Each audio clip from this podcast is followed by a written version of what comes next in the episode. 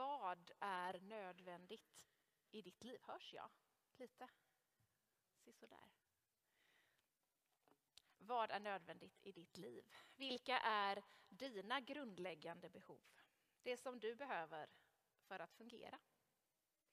Om var och en av oss ska börja lista sina basbehov så tror jag att den listan kan bli ganska lång. Vi behöver mat och dryck, tak över huvudet, kläder på kroppen. Vi behöver en inkomst för att kunna köpa det vi behöver. För att fungera i det samhället som vi lever i behöver vi ofta någon form av identitetshandling. Kanske ett mobilt bank-id. En telefon kan också betraktas som någon sorts basbehov. Sen har vi behovet av andra människor. Att få våra sociala och emotionella behov tillgodosedda. Vi behöver våra grundläggande rättigheter. Rätten att vara sig själv, existera som människa. Vi behöver ren luft att andas. Vi behöver sånt som ger livet glädje och mening. Det är ganska många saker som jag räknade upp nu och kanske ser din lista ännu längre ut. Temat idag, som Matilda presenterade förut, heter ett är nödvändigt. Det kan kännas ganska verklighetsfrånvänt. Om vi kapar allt utom en enda grej, vilken sorts liv lever vi då? Ska vi välja bort mat eller kläder? Ska vi välja bort social gemenskap eller ren luft? Men om vi ser på våra liv så omgärdar vi oss nog gärna också med sånt som vi kanske inte egentligen behöver. Prylar och saker som är roliga att ha, men inte nödvändiga. Och sen det där med tiden, vad fyller vi den med? Många delar nog känslan av att tiden inte räcker till. För det är så mycket som vi tänker att vi behöver hinna med. Arbete, fritidsaktiviteter, socialt umgänge, hushållsgörmål, ideella ansvarstaganden. Hur mycket försöker vi trycka in i våra liv? Och är det nödvändigt? I vår tid och vårt samhälle så finns en förväntan om att vad vi bör önska oss, vad vi bör behöva. Och det är ganska mycket.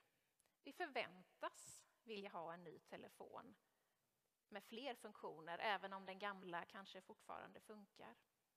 Vi förväntas vilja ha nya kläder för säsongen, trots att förra årets kläder kanske fortfarande värmer. Vi förväntas vilja se mer, smaka mer, erfara mer. Mer, mer, mer.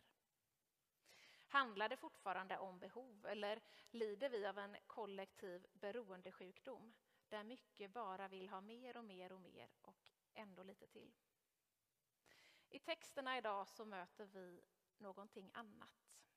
Änkan som bara har en handfull mjöl och en liten skvätt olja. Där fanns det inget matsvinn att tala om. Det lilla hon hade skulle räcka både till henne själv och till hennes son. Och därefter förstod hon att om ingenting drastiskt förändras så kommer de att svälta. I episteltexten så hörde vi om hur de troende, de första kristna, delade på allt. Hur de sålde hus och hem och delade på förtjänsten. Ingen betraktade något som sitt eget och ingen led någon nöd.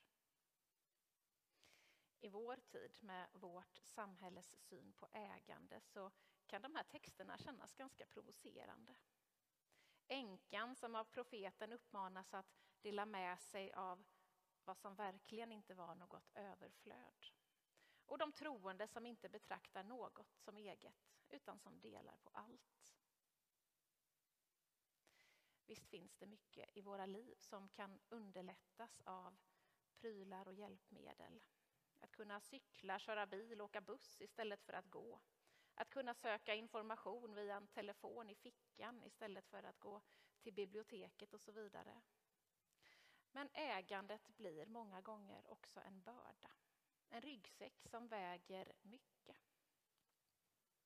Ett sådant konkret exempel kan vara på stranden en varm sommardag. Man vill bada, kanske simma långt ut, men på land ligger de där grejerna, kläder och kanske lite värdesaker. Så man känner att jag kan ju inte släppa uppsikten om det där. Jag kan inte simma för långt ut. Jag måste ha koll på mina prylar på stranden. Och här blir det egendomen som hindrar. Egendomen som gör att man måste vara på sin vakt och inte helt kan slappna av och göra vad man kanske helst hade velat i stunden. Apostlarna som delar på allt och änkan som delar av sitt lilla, de verkar inte bry sig om att vara på sin vakt. Tvärtom, delandet går före. Kom alla ni som är tyngda av bördor, säger Jesus. Och jag hör att han vänder sig mot mig och kanske också mot dig. Han erbjuder ett annat ok, något som är skonsamt, en börda som är lätt. Men är det då så enkelt? Kan vi bara strunta i våra liv och vårt bagage? För somliga verkar det vara möjligt. Människor som verkligen tar Jesus radikalitet på allvar. Jag kan inspireras av dem, men når inte dit själv. Och i vår värld behövs det kanske olika sorters lärjungar. Somliga av oss behöver kanske hitta en medelväg där vi kan inspireras av Jesus radikalitet men också tolka in det i våra liv och våra egna sammanhang. Går det då att följa Jesus utan att lämna hus och hem? Först och främst tänker jag att det handlar om riktningen. Åt vilket håll strävar vi? Samlar vi skatter på jorden i ett desperat beroende där mycket vill ha mer? Försöker vi stilla vår hunger efter mening och mål med nya prylar och hela tiden ett nytt överflöd? Jag tror att det kan finnas en risk i det. Att vårt beroende av överflöd tränger undan vårt djupaste beroende, vårt beroende av Gud. För här hittar vi det som är nödvändigt, Gud och Guds nåd. Det är den vägen som Jesus vill visa oss. Änkan som gav av sitt lilla behövde inte svälta för med Guds hjälp så räckte det där mjölet och oljan inte bara till en enda brödkaka utan också i fortsättningen. Apostlarna de behövde inte lida nöd när de skänkte bort sin egendom för de fortsatte att ta hand om varandra. Istället för att fylla på våra egna förråd kan vi dela. Mitt överflöd kanske kan hjälpa fler än mig själv. Det är inte så enkelt. Den väg som Jesus visar på den är radikal och det är lätt att känna att man misslyckas. Men vi får se till oss själva och till våra liv. Hur kan jag navigera i den här tillvaron? Hur kan jag söka mig närmare Jesus? Det är en utmaning, men vi får också lita på att det inte bara hänger på oss. För innan vi ens har börjat försöka så söker redan, redan Jesus oss och uppmanar gång på gång. Följ mig. Kom till mig alla ni som är tyngda av bördor. Jag ska skänka er vila. Amen.